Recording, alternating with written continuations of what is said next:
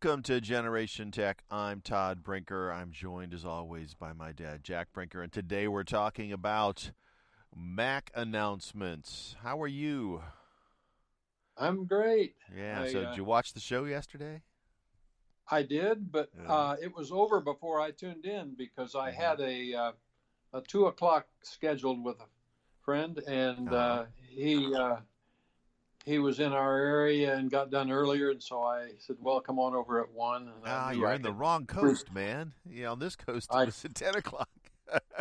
I, anyway, I could have, you know, I knew I could replay it. So yeah, yeah, they make it available immediately to, to be rewatched. So it's not like you have to watch it that second unless they announce something Right. that as soon as they're done, you can hit the buy button, right? Which they actually kind of did this time, which was interesting. Um, in fact, I think just about everything that they talked about, they talked about it said it's a, you know available for order starting today and shipping next week is what most of it was. And uh, the first thing up was new HomePod minis. They've added yellow, orange, and a kind of midnight blue to the previous uh, white, or it was actually kind of a light gray and then a very dark gray. Um, Yeah, we. It, it's like everything Apple, you know. You can't be black and white for too long. You got to go Yeah. color. unless you're a pro thing. Have you noticed that if they call it pro, then there's very little color. Even the pro version of the phones, the colors are Yeah, always not- much more subtle and, and you know if No- there's no colors color. at all. No colorful offices. No no Yeah. distractions. Yeah, right? no no professionals maybe may may express themselves in color. Um, But yeah, or or if they do, it better be a really subtle color, right? You could you can have all the color you want as long as it's you know aluminum or But dark, any, dark anyway, gray. aside yeah. aside from the color, they did they did uh, sort of toot their horn on the Mac Mini, uh, Uh, AirPod iPod- Mini, yeah. HomePod Mini. I'm HomePod sorry. Mini, yeah, HomePod Mini, Yeah. and uh, yeah, well, you know, I mean, I think for them that's been a successful device. The original HomePod was three forty nine when it was announced, and then they dropped the price to two ninety nine, and I just don't think they sold very many of those, and almost nobody got them in term to have a stereo pair, and it really does make a difference with speakers because you can create a soundscape better as soon as you get some separation between your drivers, and uh, and they're doing that with the Mini with a lot less complexity and still getting uh, pretty darn good sound out of it. Yep. Yeah. So. Uh, Yeah, I'm I'm I'm extremely pleased with it. Uh, Yeah. uh, I, and and like you say, the separation's everything now. really is. You know, if, if you can get two speakers in a room and then and then uh, you know have them driven by a computer that listens to the sound and listens to how it echoes around the room because they've got microphones in the speakers, which is what these HomePods do, both the mini and the original one. Um, then you get just a phenomenal soundscape out of out of what are not particularly great speakers in and of themselves.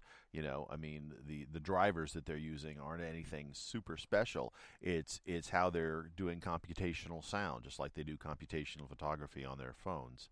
And Yeah, so, you know- uh, yeah, they're impressive little little devices, and they're Yeah, priced, being- you know, somewhat competitively with the world of the Amazon Echoes. So, yeah, Well, what I was going to say is, uh, since I use hearing aids, I've been interested all along with this to see how well hearing aids are would be supported, Mhm. and they really came through. In fact, when I watched the uh, the video the other day of the event, uh, mhm. it was definitely in surround sound.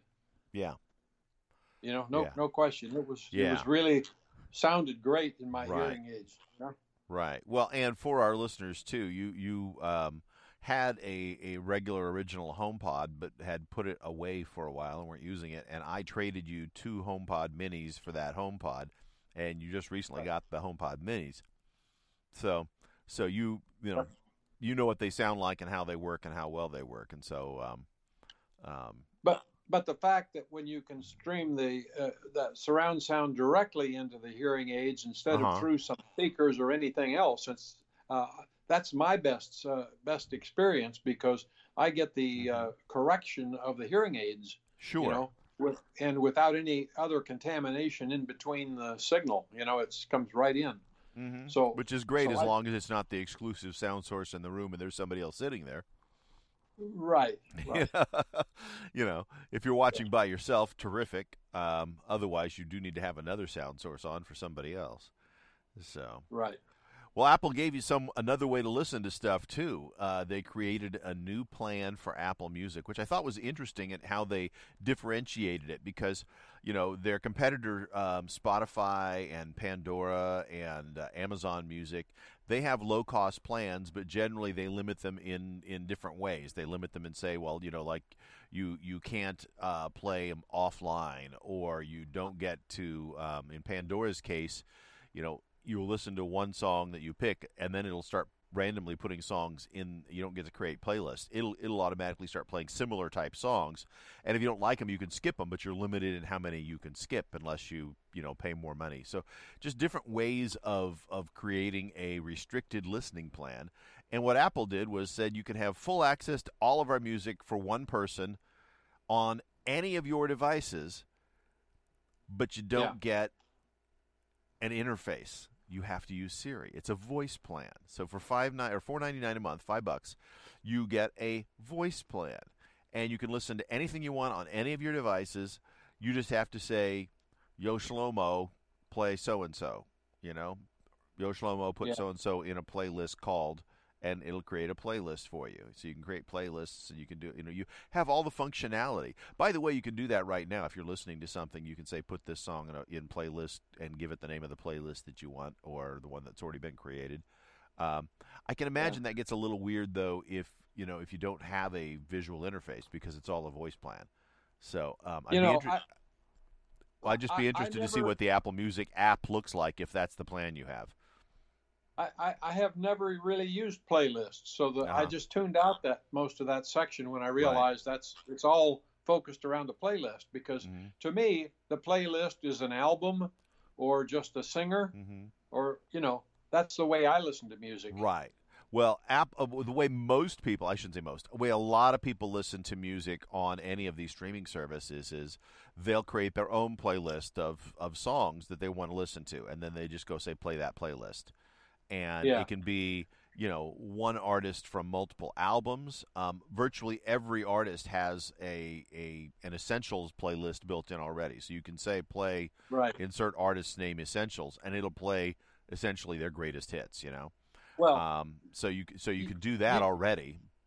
yeah, you you sort of hit on to me exactly what Apple's already provided on on on Apple Music, and that is Mhm. just they have an essentials for everybody, right? Yeah, you, I could say name an artist and put essentials after it, and and they have that that's already Right. available without paying a dime.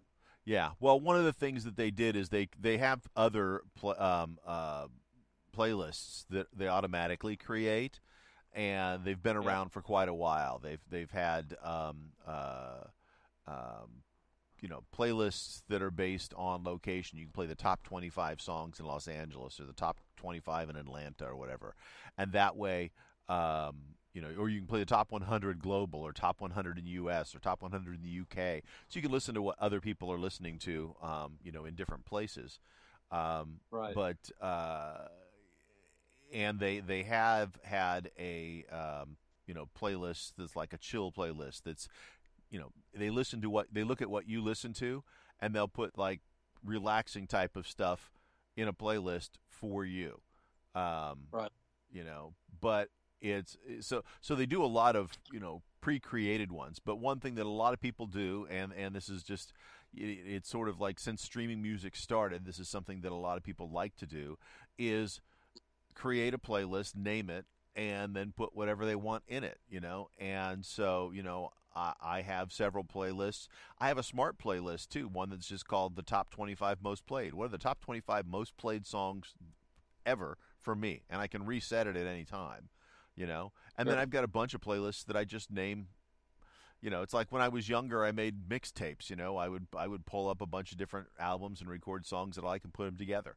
And they were from all different kinds of people you know? And they might be named things like you know things with a beat or you know you know uh you know rockin' Yeah, I- summer songs or something like that you know they're just songs that i put together for fun Yeah. so so I, what I what I do every once in a while is look up one hit wonders. You know, uh-huh for whatever reason, uh, I I like that because basically what you're saying is, I think I think what that says to me is that maybe the singer wasn't good enough to have a career at this, but they sure had a really good song. Yeah, well, and, or sometimes they just got lucky, you know. And, you know? and I find that to generally be true. If you go back and look at the, the hits Mm-hmm. that they had, that that song was really good, and somebody else, in fact, usually multiple people have recorded it uh, as well. Yeah, if it's a really good song, um, y- yeah, they're seldom the only one who does it. But you know, there, there's Right. there's it's it's just it's a tough business, and you know, there's a lot of people who who have hits, and when you talk to them, the hits that they have are not the songs they like the most. They just happen to be the ones that other people liked. You know, Right. and if if Sure. they could if they knew that magic mix of how to to write that that hit that everybody loves, then uh, they'd do it again. but they wouldn't be a one hit wonder, you know. But um, Yeah. but there's plenty of them out there, you know. And in fact, it's there. There was almost a, there's a, a kind of a, a meme going on with excuse me with bands that were named. Um, uh, best new got the best new um, band or best new group from uh, from the uh, Grammy Awards.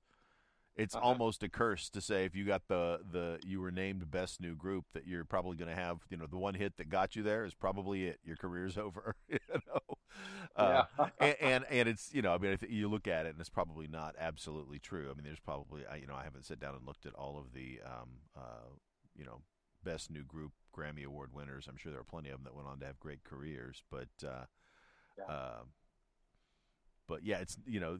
By the way, I just typed in one hit wonders in the search on Apple Music, and somebody put together a list already that's out there, and they shared it. So you can go. That's the other nice thing about creating lists is you can share your lists. So, um, you know, Sure. if uh, if you put together something good, other people look at it and go like, "Hey, yeah, that's kind of that's a good one," you know. Yeah. And so Yeah. Anyway, I, I was going to mention that uh, uh, one of my favorite things about where I live these days, uh, I've never lived in a in a place that had an uh, association, or if they did, that was really active and had a clubhouse where you could get Mhm. together with your neighbors. But I'm I'm very fortunate that uh, we have a lot of musical people in our group. In fact, uh, Mhm. neighbors on both sides of me uh, are well. One is actually a professional who plays, you know, on, on a well prior to COVID on a regular basis. I don't know he's back if he's back into it now, but he, he plays in clubs and plays jazz guitar. I mhm. mean, he's really really talented. Just uh, you know, you name the song and he hum, it goes into his head if he knows the melody and right. he can pick pick the melody out and put in all kinds of flourishes and other things. It was just really truly good. yeah. And and the, and the fellow that leads our jam sessions uh, is also an accompany a guitar accompanist, not a soloist, Mhm. but he probably knows more music than anybody I've I've Mhm. ever met. He's and, the, uh, the rhythm he- guitarist, Yeah, he, he plays rhythm guitar and sings. right? and uh, and we have two other two or three other guys. Uh, some of them are well, quite a few come to our meetings because they've heard about our sessions and they don't Mhm. have to live here to to come. And Yeah. so the word gets around, and uh, being in North Carolina, just just music is part of the heritage of many Right. people, you know. yeah. So it- has been really thoroughly enjoyable for me to go, and I, I just uh, tr- try not to miss a session unless there's absolutely Yeah. have to. But anyway, I I've, uh, I don't take my guitar over, or I'm a not not really a guitarist anyway. yeah, I was gonna uh, say you're more of a keyboard my, guy. my yeah. instrument, Yeah.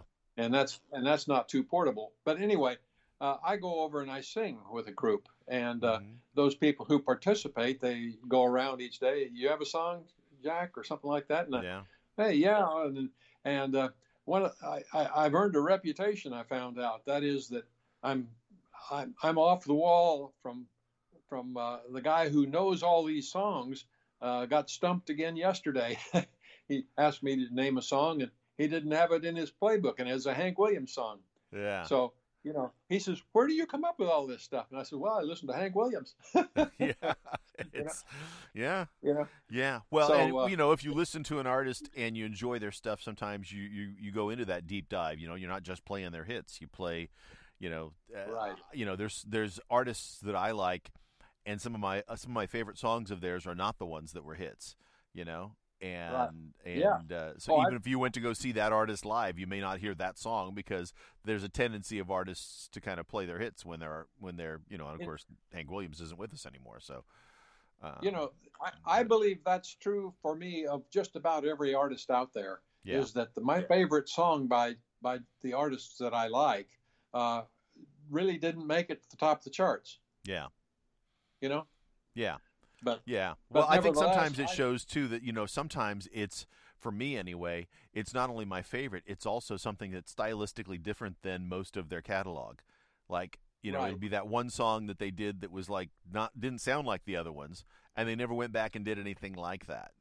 Which Yeah. always shocks me when when that's like that when that song is one of their hits, and it's like, well. You had a hit doing something like that. Why didn't you do something like that again? I mean, I'm not saying rewrite the same song, but just you know, the, uh, you, clearly use different like rhythm patterns and just there was a different sense to this song than what most of your other songs were. Why why didn't you do more of this kind of thing? Did you just not like it, or did not do you not realize that that was you know such a unique, different song? You know, I don't know.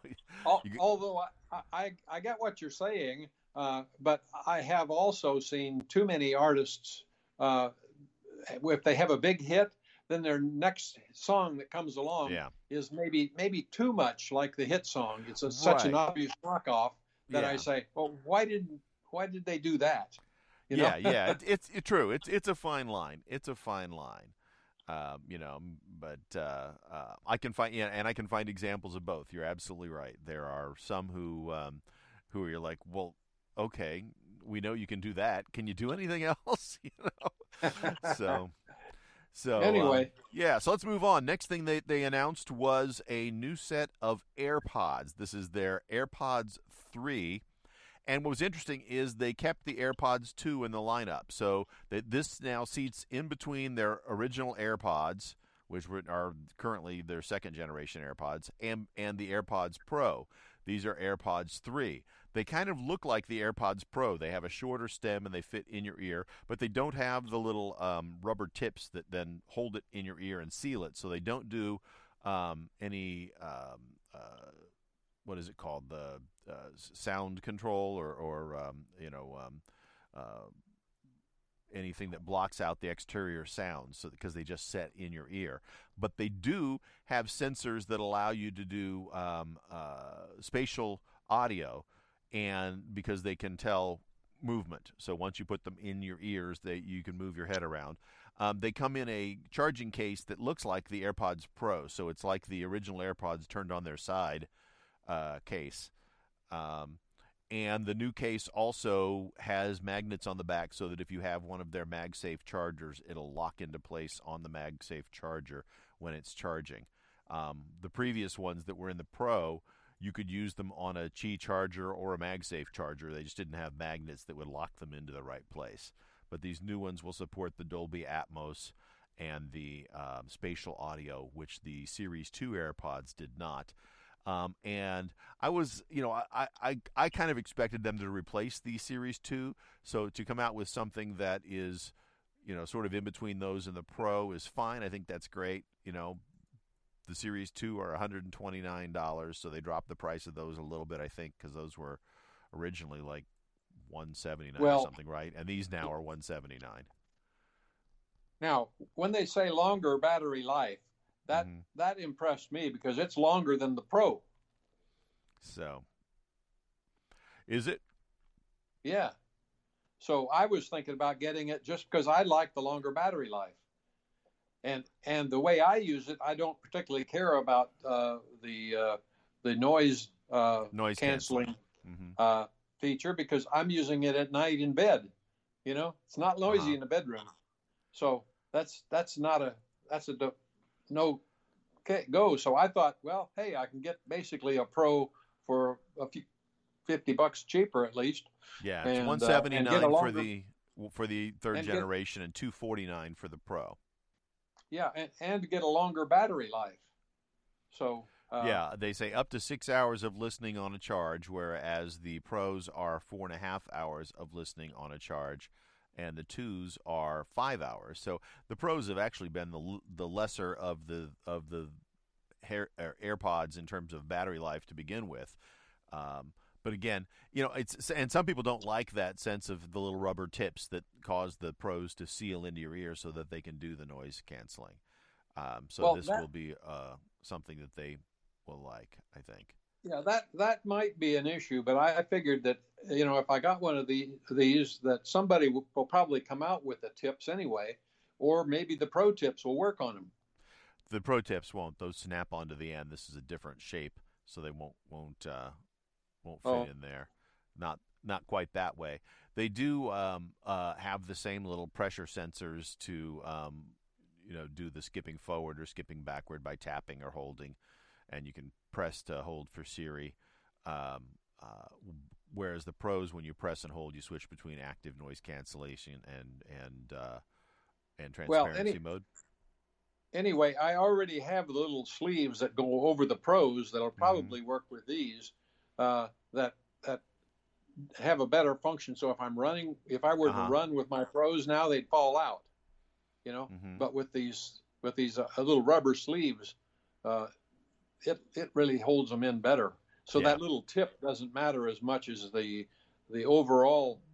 Uh, Yeah, there's been sleeves available for the original um, AirPods as well because some people find they don't hold in their ear very well, and so this little sleeve goes over it to give it like a little silicone uh, tackiness so that it fits in your ear. Plus, it's just slightly larger, obviously, if it has a sleeve over it. So, um, the other thing I wasn't it wasn't clear to me about is just how much control you have with this four sensor controls. Is it better than the Pro? No, it's exactly the same chip. Um, and Oh. it's not control. What what control do you think you're going to get there? All it does is it senses your head orientation, so that if you're using the surround sound, um, your orientation, you know, stays put while your head turns. That's the only function of it that no, I see. no, no, no. This is pause and go and stuff like that. Oh, that stuff. It's the, uh, everything's the same there, with the exception of uh, the press and hold function, which is on the pros. Press and hold switches between active noise and transparency mode, and active noise cancellation and transparency mode. And on the Oh. AirPods Gen three, it uh, you press and hold for Siri. Uh, So- oh, okay. Yeah. Um, let's see. Uh, I was just trying to see if there was anything else there's uh, that they talked about here that was with one or not with the other. Um, both the pros and the third generation are uh, uh, what? How do they phrase it? It was like sweat resistance, sweat and water resistance to IPX4. So these look to me like they're very much like the pros. They just don't have the the little you know they, they didn't shape the piece that goes in your ear with a tip on it so that it could make a seal, and therefore it doesn't support the um, the uh, active noise cancellation and transparency mode. And if you don't need the active noise cancellation, then these are probably perfect for you. If you don't find you use that, I actually find I use that um, uh, fairly regularly when I when I put them on. You know, because I'll, I'll wear them like when I'm doing yard work and if I'm running a lawnmower. And anytime I've traveled in an airplane, I put them in, and that's just wonderful. But if you're not doing, if you don't travel in an airplane or you're not in a noisy environment much, then the noise cancellation really doesn't buy you anything. So- That's that's what I'm saying. To me, it Yeah. doesn't. It's a don't care. The Yeah. other thing that, that that I was wondering about is they on this picture uh, on the in the article I'm looking at it says MagSafe charging, uh, Right. but that little that little pendant looks like the same one you hook your watch on. Is it the same? No, that's the new MagSafe charger that Apple sells, and it's just a Qi charger with magnets on it to help everything align on it. And so you, you can take the AirPods Pro that you have right now and set them on a MagSafe charger or any Qi charger. You don't have to plug them in; they they support wireless charging. Um, but the uh, the new one and the and, and all subsequent copies of the Pros now will also support this. They will um, charge on the MagSafe, and uh, theoretically, if they're supporting that, they'll have magnets in there that help them align so they click into the right spot. Because anybody who's used a Qi charger to charge their phone knows you got to get it on there just right. Otherwise, you come back and your device is dead, and you thought you were charging it. Right. So Yeah. that's why actually all of my Qi chargers, I, I quit buying uh, any of the just like little flat places that you lay your thing on to charge it because Right. it's very hit and miss as to whether or not you get it on there right. My Qi chargers are actually little stands that are upright, and when you set your phone in the stand, it's like in a little cradle, and it, it it's hard to not put it in the cradle right. Um, Yeah. And so it and and I, you know, as soon as you get it lo- set it in there, the light comes on and you feel the the phone vibe. Um, uh, and Well- even though the, well- my my AirPods Pro support Qi charging, I don't use them that way. I just plug them in. Yeah.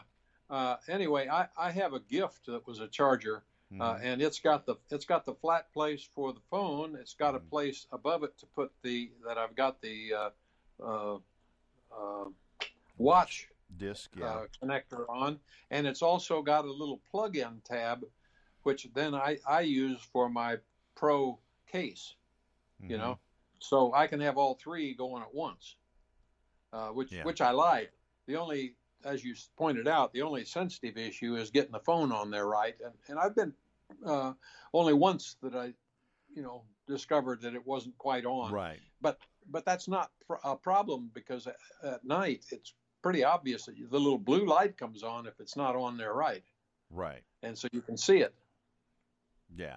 Yeah, mine gives me a green light if it's on correctly and charging. So and Ah, if it if it doesn't well, give me the green light then it's not not on there right. But like. I said, because I'm sitting it literally in a stand and it's sitting upright facing towards Yeah. me, it's like it's it's Yeah, almost that- yeah, impossible not to and the the stand that I have happens to be almost exactly the width of my phone. And so when I slide it on there, I feel the back of the stand with my hand my fingers and make sure that my phone just slides down right into the you know into the cradle that way. So yeah. You know, I, the the thing I told you that I put the uh, uh, AirPod Pro on or the case plugged it in is actually a stand for a phone too. So if you had two of them, you could you could Right. stand it up, but Mhm. but it's not magnetic. It's just plug it in. You know. Right. Right. So, So anyway, so after the AirPods, the main event, right? This is where they really started talking about what they uh, what their new computers were going to be. And at this point, they hadn't specifically told us about the computers because they started talking about the chips first. So right. they had released the M1 previously, and there is a 13-inch Mac Pro, a MacBook Air, and a MacBook uh, and a Mac Mini that all run on the M1. In addition to both the uh, uh, Pro Air um, uh, t- uh, iPads run on the M1. The new chip Yeah. and there was a lot of question about how they were going to name this, and there, the rumor was it was either going to be the M2 or the M1X, and both were wrong. It's the M1 Pro, and then the M1 Max, which I thought was interesting way of of marketing it. So the M1 Pro um, basically adds to the number of uh, processing units, doubles the number of graphics units, supports more uh, I/O devices and takes the memory up to 32 megabytes, which is twice what the M1 supports. So it's like twice as many Yeah. chips, twice as many. It's basically a kind of a doubled M1 on a chip, right? And then the Yeah. M1 Max kind of doubles that. So it's four times sort of the original M1 in terms of uh, uh, the available number of. Um, well, I guess the the CPU, uh, the high and low power CPUs between the M1 and the M1 Max are the same. I think it's there was ten powered ones and two low power ones, right? Or eight eight and Right. two, That's or ten and two. eight and two. Yeah, and and, were- the but the graphics engines were were uh, were doubled in the Pro and quadrupled in the Max, as Right. as was the available memory because the memory goes to 64 gigabytes in the Max. Well, So- anyway, to me, the the first biggie is the fact that instead of just having one pro chip, which is what I think was kind of in everybody's mind, that Mm-hmm. Right. they put all their focus on one chip. I was just delighted to see that they have put two chips out there, Right. uh, and really. Uh, the Max was named because that was what they considered the best that they could do with system on a chip uh, architecture right. and and the the one thing that immediately hit my mind is first of all I, I, I want to praise what they did in terms of of the overall performance they were maybe two years ahead of people with M1 now they've jumped at least five years ahead uh, because this this is a phenomenal achievement uh, yeah. to, to come out with this kind of power on a chip I mean it's just uh, incredible and yeah. No, I agree. I don't, and, and and everybody's just starting to get into the business. So they have uh, basically assured the success of the company uh, in such a big way. And it's just going to continue to skyrocket because now I'm going to kind of turn and become critical of, of what, not, not what they did, but of, of the issues facing them at this point. Mm-hmm. And that has to do with uh, there's a big issue when you, even back with the M1, uh, of how do you lay out uh, the various parts of your architecture relative to each other uh, on the chip. And I believe that there's a, a big experiment going on uh, right now. Uh, there, there probably have built two or three of the Pro at least. And in the process of doing that, somebody said, let's throw on some more stuff and, and make the Max, or what eventually evolved to the Max. But uh, it's not clear that there is even a science at yet at this point in time, uh, even though this was discussed back when I was active in the chip market, as to how to arrange things. Ultimately, the conclusion back then, and I don't think it's gone away, has been in order to really optimize chips, you need to use multi-layer architecture, which they could have done and just didn't tell us about. Uh, and uh, the reason that I say that is that there's certain things that gain a whole lot by putting uh, uh, one substrate on top of another. Yeah. Especially memory. Well, I, I think that the and, images that they showed us of, you know, eight high performance cores and graphics cores and neural engine cores, those graphics have nothing to do with the actual architecture of the chip. That's just a graphic to show us while they're talking about these different things. So that's not the well, actual like I'm layout. Thinking, that's that's what I'm thinking has to do with a lot of this. Just for explanation purposes, they give you a two-dimensional view because it's difficult to appreciate and understand what you get into when right. you have uh, a three-dimensional architecture with one and maybe even two layers. I, I wouldn't be surprised. I don't right. know what the state of the art is of the actual uh, uh, process mm-hmm. process building of these chips. Uh, but there's lots and lots and lots of issues. We're talking about extreme complexity here, and you know, the only way that uh, they can solve some of these is with uh, good software that that actually does the layout for them. Oh, sure. You, it's, it's humanly impossible to just sort of say this is better than that by looking at it because there's too many factors involved, mm-hmm. and and so uh, I'm I'm thinking that a lot of what we saw uh, was sort of a, a, way to communicate to people rather than technically what's really there. Oh, absolutely. I, I, I think that anybody who looks at that drawing that they gave us of the layout of a chip and thinks that's how the chip is laid out is fooling themselves. And and yeah. no and nowhere did they say this is how the chip's laid out. They just put a graphic up and pointed to different sections on the graphic and said, right. "See these see these 10 squares here? Two of these are efficiency right. cores, and eight of these are performance cores, and we've got them. You know, I yeah. mean, no, if you and, notice in the graphic, there's a big square up there that's as big as as as the uh, almost as big as the as four of the high performance cores that says M1 Pro on it. You know, and they don't have the words M1 Pro. They're not going to give up, you know, that that much real estate on their chip to print the word M1 Pro on it.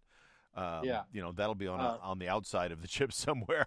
So, um, so you know, so basically, so. what I saw in this presentation is when you do those kinds of things, you put together and you you actually have to build it, and then everything that we saw in terms of numerics and performance on this thing had to do with the testing. They came from the testing group that went through and checked, you know, everything and and took and quoted it against the M1 standard, you know, ba- basic uh, right. chip they already well, had. and so and they, they also they also like to to to compare what they're able to do to what Intel chips are doing because that that's what most of the industry is using. So they want to they want to point out, and they're still using. Uh, you know, I mean, a lot of the devices that these are going into, in fact, all the devices that these are going into, are replacing uh, current Apple devices that run Intel chips.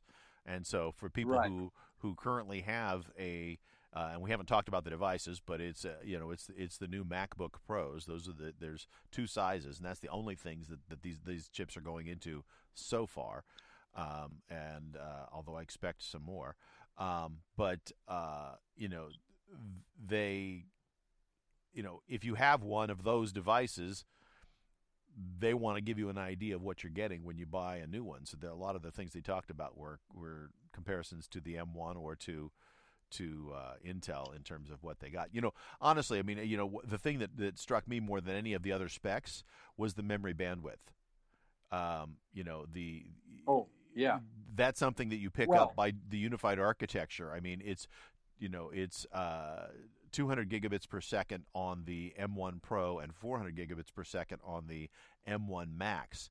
And you know that's how you're allowed to have a, a unified memory architecture that, that is fast enough for not uh, uh, for for your uh, your CPUs, but mostly for your GPUs, where you generally have to have dedicated memory in order for it to work fast. And they talked a little bit about the comparison between. In fact, they, they they talked a good amount about the comparison between their GPU capabilities and the GPU capabilities in you know in competitors' products or in their uh, previous products, you know, and using the integrated graphics from Intel, these things beat the pants off of them, and even using a um, a uh, separate graphics solution in laptops, which Apple and others have used in order to get better graphics, more professional level graphics out of their devices.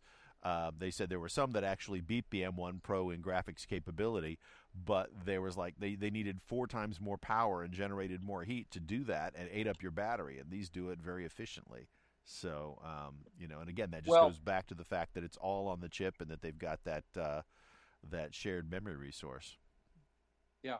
Well, well, the key to what uh, th- th- this whole architecture has to do with, uh, as you said, memory, and and and I believe the truth of the whole matter is is that their memory is on a sec- separate layer, uh, so that it has near you know as close of contact with, to each processing element as you can think. In other words, if, if you have eight processors or 10 processors in them, they they each kind of talk uh, to the memory directly, each Yeah. of them in par- in parallel, because what you're talking about is parallel processing systems.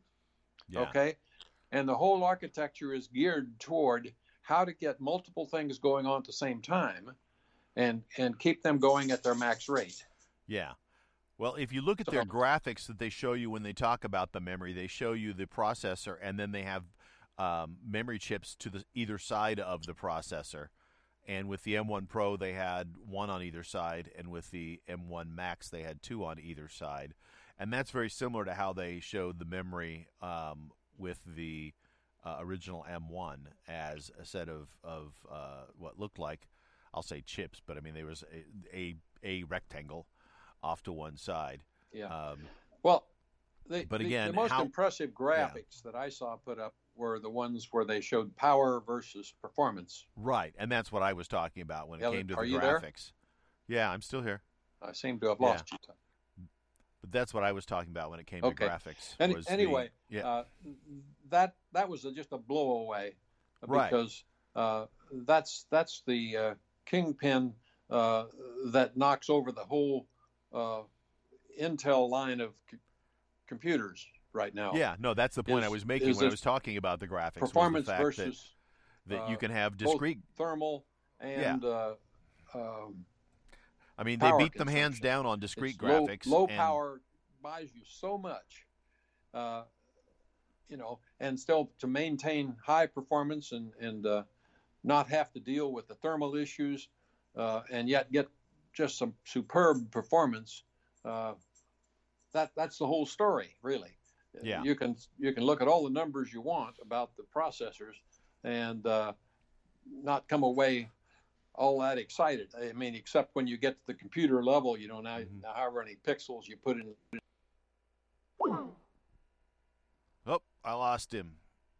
We'll see if we can bring him back.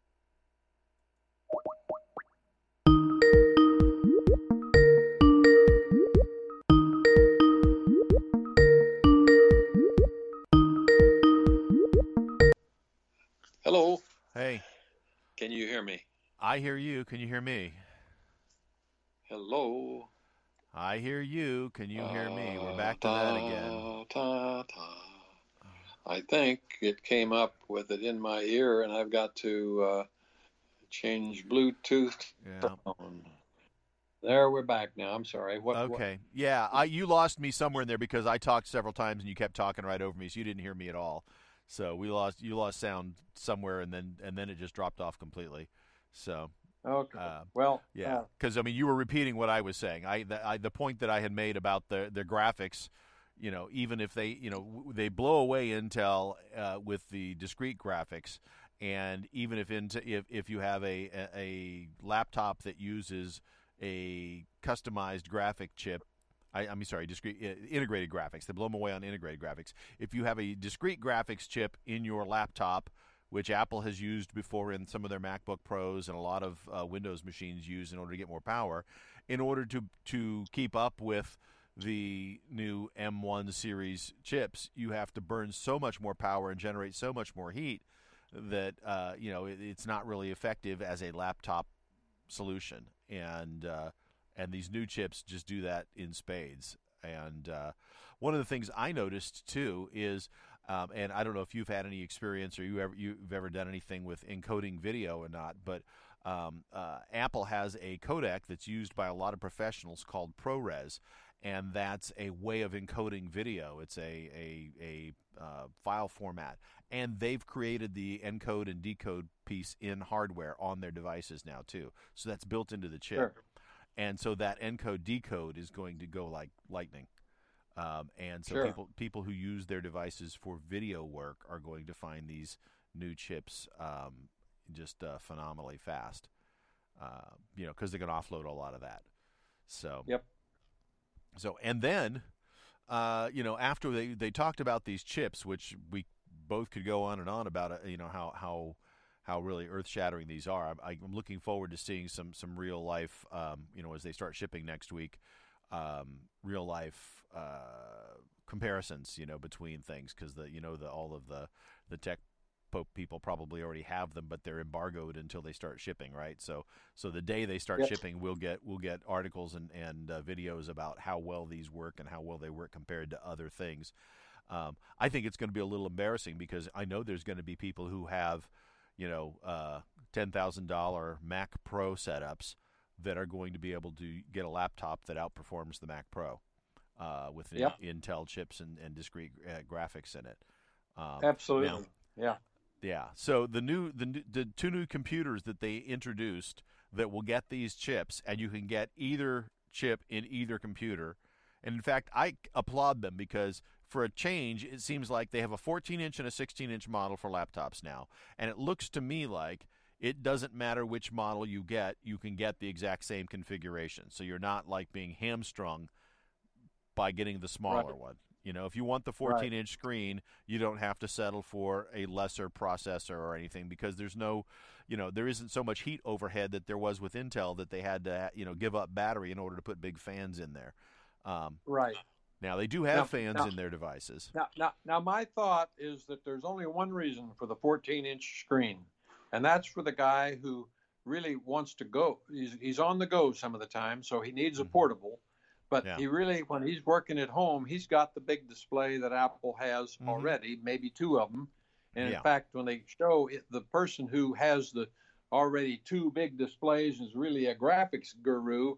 He he wants that max because he can ha- he can drive both. Well, even the 14 inch will drive both of those. Right. If, well, so if he's on the go, what uh, you drive is dependent on which chip you buy, not not on which com- which size computer you buy, and they're both available in both sizes. So the M1 Pro supports two Yeah. external displays. It doesn't say what size displays, but I'm assuming that those would be the Apple ProRes display if you got it right. And then that's what um, I'm. I'm I think be- they said that.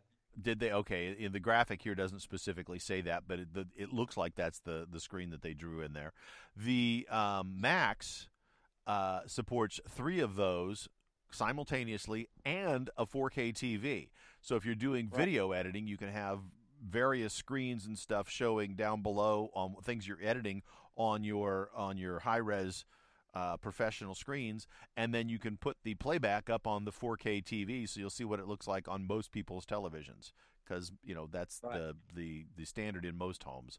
There are um, you know a lot of a lot of people who still have 1080p TVs, and there are a few people who have some 8K TVs, but they're very rare. So 4K is sort of Yeah. the current standard, um, and that's pretty phenomenal off of a laptop. You know, It it is. It is. Yeah. You know, in fact, you, you say, well, why would you even get a desktop anymore? you know? Yeah, well, I'll tell you why. Cha-ching.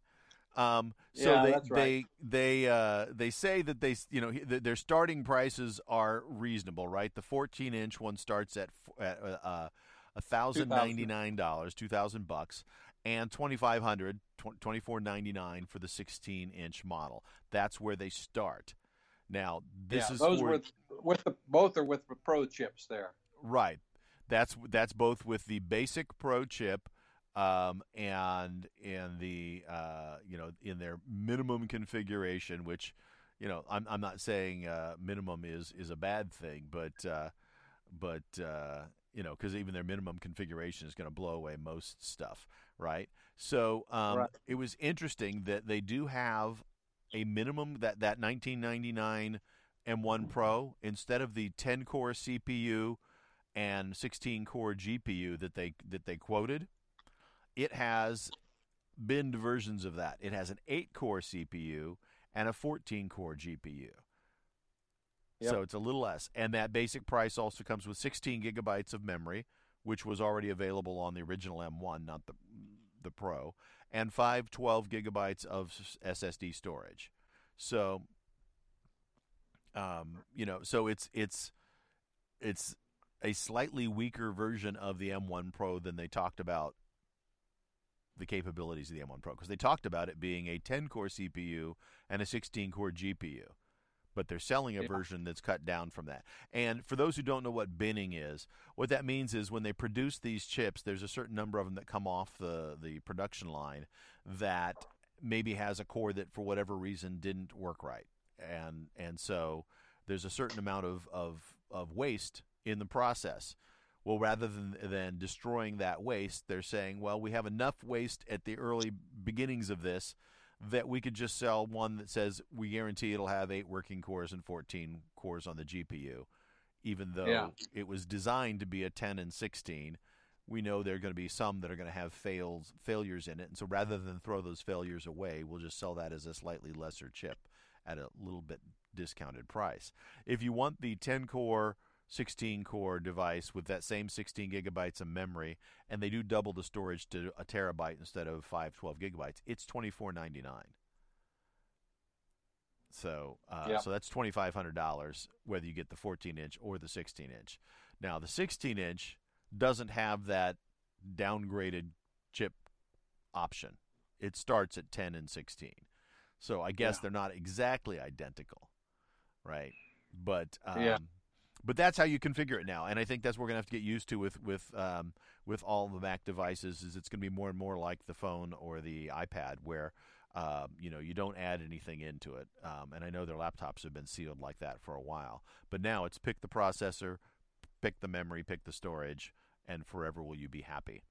Um, I will Yeah. say that the first thing I did when I went to the configurator is I went to the uh, to the to both the 14 inch and the 16 inch and spec them with every option. Said, how expensive can I make this? And Yeah.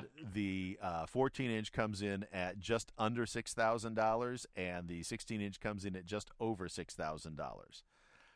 Six thousand dollars. now, mind you, that's the top of the line processors and 64 gigabytes of memory, eight terabytes of storage, and it's six thousand and ninety nine dollars for the um, for the 16 inch MacBook Pro, and for Yeah. the um, for the 14 inch, again, The uh, people in the people in the video world are going to eat this up.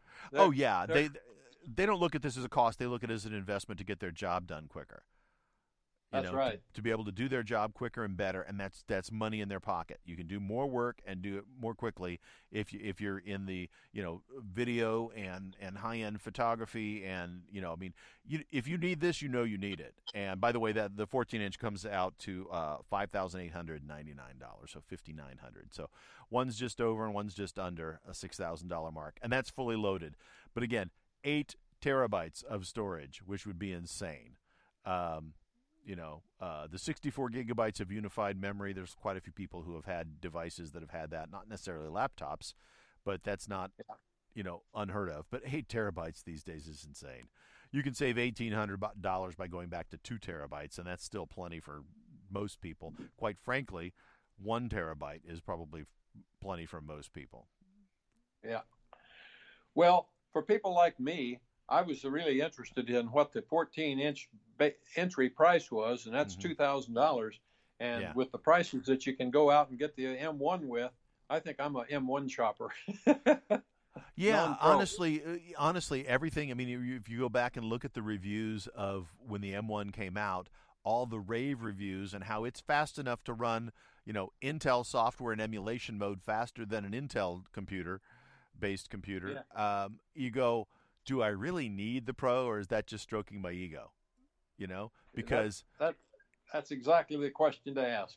you know because you can go for for for 999 you can get a macbook uh, uh, air that has the m1 in it six uh, what is it eight gig of memory and uh, and it's probably going to be the fastest computer you've ever owned Yeah. you know and and doesn't have a fan never never you know never heats up enough to need a fan so uh, you've got to question that now it's interesting th- that where they are with this right now because the 13 inch uh, macbook air which is their basic um, starter sort of mac is Yep. is uh, oh it, i thought it was still out there it apparent oh yeah it's still available it's still available now that one It's it's very I/O handicapped. yeah And, and It has and the touch bar. Yeah, And we haven't talked about the new ones, but the touch bar is gone. So there's That's no right. touch bar. And in fact, on previous laptops, they had sort of a mini half height set of keys across the top as your function keys. Uh, these laptops have full size function keys all the way across the top. So they're back to function keys. The touch bar is gone. But all hail ports. No more dongles. They've done away with them. They've put holes in the side of their computers. If you ever wanted evidence that um, that uh, Jony Ive has has moved on and Apple has has you know rethunk their Yep. design, this is it because uh, you've got an HDMI port, you've got a SD card slot, and three Type Cs. There wasn't a Type A USB Type A, and I understand that that's kind of going backwards. Um, but the big news too for a lot of people was the return of a MagSafe connector on the end of the laptop. And that's kind of a big deal. I I never liked the idea of the USB C in there. Uh, the, the MagSafe has saved my computer from flying off of tables, and my my wife's computer from flying off of tables more times than I can count. And uh, and when they and I just thought that was such a, a an elegant solution to that design, and then they just did away with it. And I'm so happy to see that come back. Um, yeah, I don't I don't know if the M1 computers had the uh, Touch ID reader. Did they? They do, yeah. All the M1s have it. Um, so what they did is the the the little uh, touch bar in the middle. On the left side, there was an escape key because originally the touch bar did away with the escape key, and virtually every programmer in the world screamed no because we use they use that all the time. And Yeah. so they put the escape key back, and then on the other end of it, they have the power button with the Touch ID on it. And so uh, now with these new laptops, all of their devices will have uh, Touch ID to get into them, as well uh, as uh, function keys, and then you've got the one 13 inch that sits out there with the um, with the touch bar. It's the last device that still has the touch bar. So if you really love the touch bar, there's still a computer you can buy, but that was just never really embraced by the world. Um, that's a Yep. twelve ninety nine starting price on that, by the way. If anybody's interested in that thirteen inch, um, you know, and and quite honestly, that's pretty significantly less than the nineteen uh, 1999 that you'd have to pay for Yeah. the uh, Seven hundred dollars difference. for the 14 inch. That's- Yeah, you get an inch bigger screen, you get ports, uh, you get buttons instead of a touch bar. Um, you know, it's the uh, the M1 is an eight core CPU and an eight core GPU, and you know the M1 Pro is a 10 core CPU. Well, I guess it's an eight core CPU and a 14 core GPU on the on the 1999 version of it. Yeah. So, so uh, the direct comparison with a fi- 512 gigabyte is 14.99 versus 19.99. You know, so it's still six hundred dollars, Mhm. right? Five hundred dollars, five hundred dollars difference. Um, Okay. Yeah, so it's pretty significant. I think the ports coming back is probably going to be the single largest thing. That and the MagSafe coming back are probably the things that that people are going to be happiest about because yeah, more memory going to run faster. Great, we expected that. I mean, we didn't know exactly how and what the details were, but you're not going to sell us a pro computer that's not going to run faster and have more memory and more storage in it. So we knew that was coming. Right. What we didn't know, but it had been rumored, was that ports were coming back. And uh, yeah, wow. You know, Yep. I, I yeah. Well, they finally got finally got some sense in their heads. yeah. Yeah, nobody it- wants to carry it- their the- computer around with a handful of dongles in a bag somewhere, and then if you lose those, you can't work, can't use your device anymore. Yeah. What it comes down to is for five years, or I don't know just how far in the past, uh, Uh-huh. uh, Apple has had this arrogance about them that said we know better, Right. and they just ticked a lot of people off. Yeah, I think that there was a um, an issue for um, a lot of people in, in you know in the the Mac world, the the the fun stuff that had been designed by um, uh, Jony Ive. He, you know, he had gotten to the point where things were thinner and lighter and more beautiful, but they were less functional, and people were starting to really complain loudly about that. Well, a lot Yeah. of them even went back went back to uh, Intel machines. Right. The last Yeah. time that you could buy a a uh, MacBook Pro that had ports in it was 2015, and my I have a 13 inch MacBook Pro, and had no desire to upgrade because every computer since then either had two or four, th- uh, at least on the MacBook Pro line, had two or four Thunderbolt ports in it, and that was it.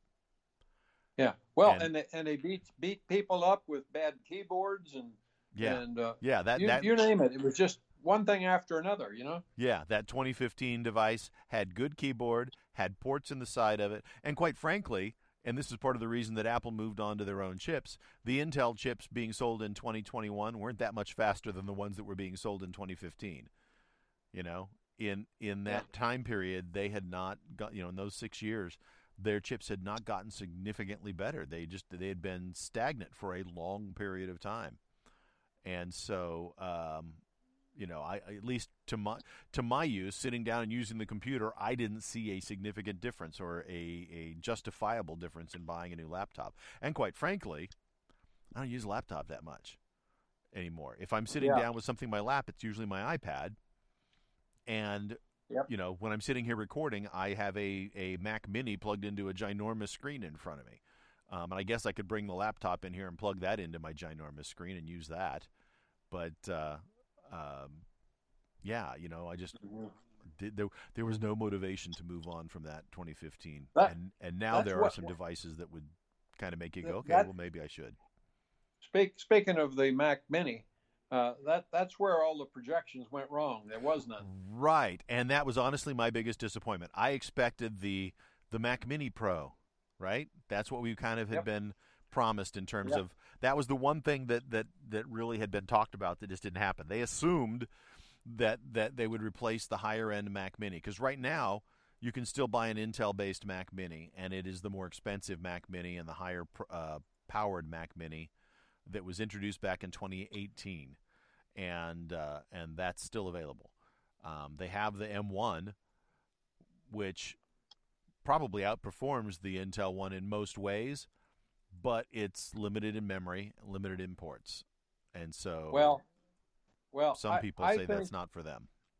I, I, I think that uh, for Apple, they'll just stick with the. Uh, um, uh, excuse me, I can't think of it now. the what what's this? The Their M1. tabletop their tabletop uh, Oh, the the um, uh, iMac. I, iMac, yeah. They'll just say if if you want a a better performing um, machine, it's it's either a my, iMac or a laptop, uh, and and I think the Mini is is going to be ever cast as an introductory machine, which is where it started and probably what they're going to return it to. I th- I think that I'm not sure I agree with you. I think that we're going to see a more souped up Mac Mini that's going to replace that Intel Mac Mini that they still have on their lineup. Um, they just didn't want to do it at this this event, and that probably has to do with chip availability and which one they'd rather be selling. Uh, but I think Yeah. they're going to. I, th- there's a a real uh, market for these things that they found, and what it is is it's not so much that starter machine for that guy who or or gal who wants their first Mac. It's used a lot by professionals to stick in racks or to take out and use in professional ways, and or, or they're used in server farms a lot.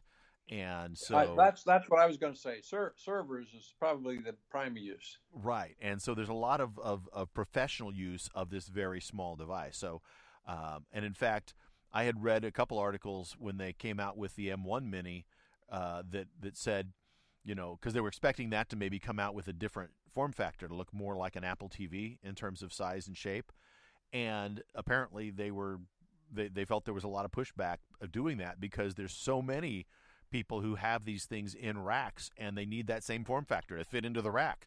Otherwise, they not only have to buy new computers, they've got to buy all new, um, you know, uh, devices in which to mount the the, the computers.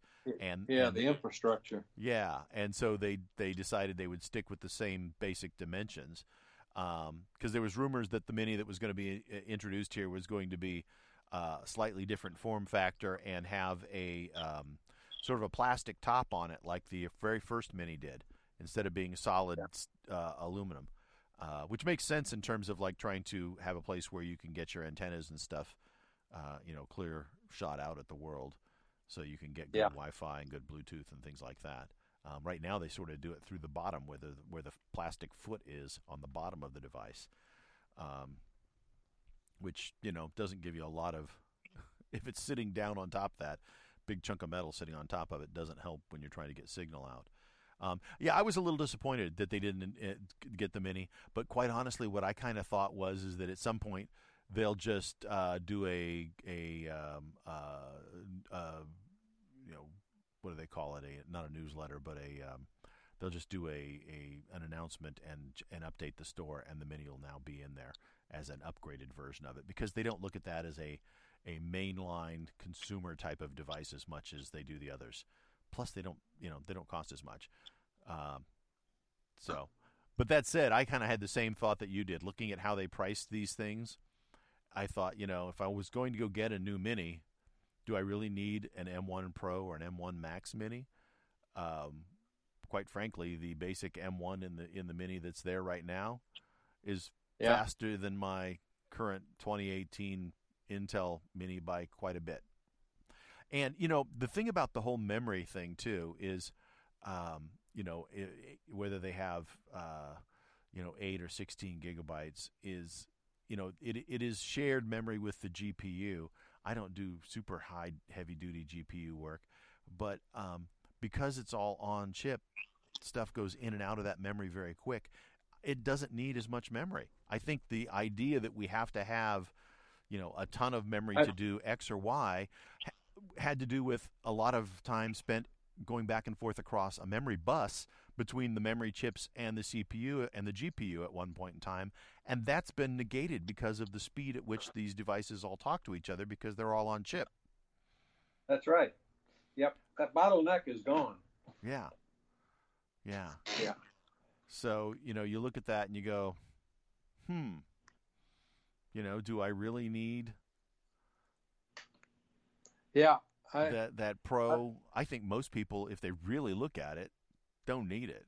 I mean, you can get a fully loaded Mac Mini right now with 16 gigabytes of memory and a two terabyte storage uh, for 16.99. And if you want the 10 gigabit Ethernet, so you have a faster Ethernet, if you use wired Ethernet, um, which in server rooms they do, so that's an extra hundred bucks. That gets you to seven uh, 17.99. Yeah. Um, You know, so if you're using it as a server or rack mount, and it looks just like the Mac Mini always looked, uh, but you know, runs like the Dickens. Um, yeah, you know that's it's funny because I was excited about what they were doing and the technology that they were presenting with all of the new stuff, but my end Yeah. conclusion was, I don't think I need that. Yeah. yeah. oh, there's no there's no doubt this has a a wonderful future. Yeah. Uh, it's it's uh it but it's it really is Mhm. for the pros. And yeah. I'm I'm a retired, not a pro. right. Well, and you know what? I did the I did a little math real quick and said, well, what would it cost me versus the the current Mini is seventeen ninety nine if I were to go get um, like the basic uh, newly announced Mac uh, M1 Pro Mac and just use Yeah. that as as as my Mini, plug it into my big screen here, and that way I can take it with me when I want to. But most of the time, I just use it, you know, docked here. And Right. the price is almost a thousand dollars more, and I'm like, Yeah. you know, it's I don't need to spend a thousand dollars more. I don't think. Well, I'm not. You know, this is all just as I'm not looking to buy any of these right now anyway. But but uh, that's a significant dollar amount. You know, that's a big chunk of change. Oh yeah. Yeah. These Yep. things are not cheap. But Yeah. um, when when when when you get above a thousand dollars, uh, you you better be making some money with that thing, or otherwise, you know, it's an expensive toy. It really is. You got to think about this and say, well, how am I using this thing? You know, and I mean, I I use stuff here in my shack out back studio to produce podcasts, so I do audio editing and you know and do that kind of stuff. Um, quite honestly, the Intel one that I've got right now, the Intel Mac Mini that I've got right now, is the fully loaded top of the line Intel Mac Mini. I mean, it's it's the best one that you could buy as of 2018 before the M1s came out it's got six CPU cores and and 64 gig of memory in it and a two terabyte drive on it. Mm-hmm. It's a pretty powerful machine. you know, I, I've only on one or two occasions felt like I was sort of pushing its limits at all. Um, so it's really hard to say, well, you know, I need to get one of the new M1s because this one's not the new hotness anymore. Because it does everything I need it to do. It's really hard to justify, you know, more. It just is. Yep. Well, my uh, my lunch just walked in. That's it, huh? yeah. I was just doing a quick check here to say what's the fastest way to configure the most you can configure a Intel Mac Mini that you can still buy right now is twenty eight ninety nine. Oh, twenty nine ninety nine. Three thousand dollars. Mhm. So you can you can configure a Mac Mini for three thousand dollars right now if you wanted to. And that's with the Yeah. Intel Core i7 in it. Um, you know, sixty four gig of memory, two gigabytes of storage, and a ten gigabit Ethernet connector. Um, and that uses the integrated Intel Graphics 630 chip, which you know, as was demonstrated yesterday, is completely blown away by all of the M1 stuff. So, um, Mhm. you know, what what do you get? You get some more ports, and you get uh, uh, you can get up to. You get you right now. You get more memory than you do on the current M1 Mac Mini, since they don't offer the Pro or the Max in the Mac Mini yet. But uh, and that's it. So you get more memory, but again, we just talked about the fact that the more memory doesn't necessarily buy you much. So anyway, why don't we call it a quits and you go ahead and have your lunch? I was going to say uh, you might want to mention that uh, the release next week of the 15.1 I- iOS and oh yeah, uh, on Monday. That's right. If you're a, a bleeding edge adopter of stuff like I am, um, the uh, the new Mac OS Monterey as well as 15.1 Mac and or iPad and iOS devices, and I think also Apple Watch 8.1 I think comes out. So Monday's uh, software update upgrade day for Apple folks um, as the new so devices. set aside a little time there. So yeah. So that's coming up. And I do want to mention too, if you enjoy this podcast, we also have a two minute tech podcast. You can find that on any podcast player. It's two minute uh, tips and tricks on how to use your devices better. And then uh, we also have two for brew, which is a uh, podcast for that I that I do with my brother. We go out and we taste beers at local brew pubs and talk about those and talk about the uh, microbrewing industry. And so, if you have any interest, please check those out. Uh, we appreciate your support. So have a great week, Dan. Sounds, sounds good. Enjoy your beer. I will. Bye bye. Okay, Todd. Bye bye.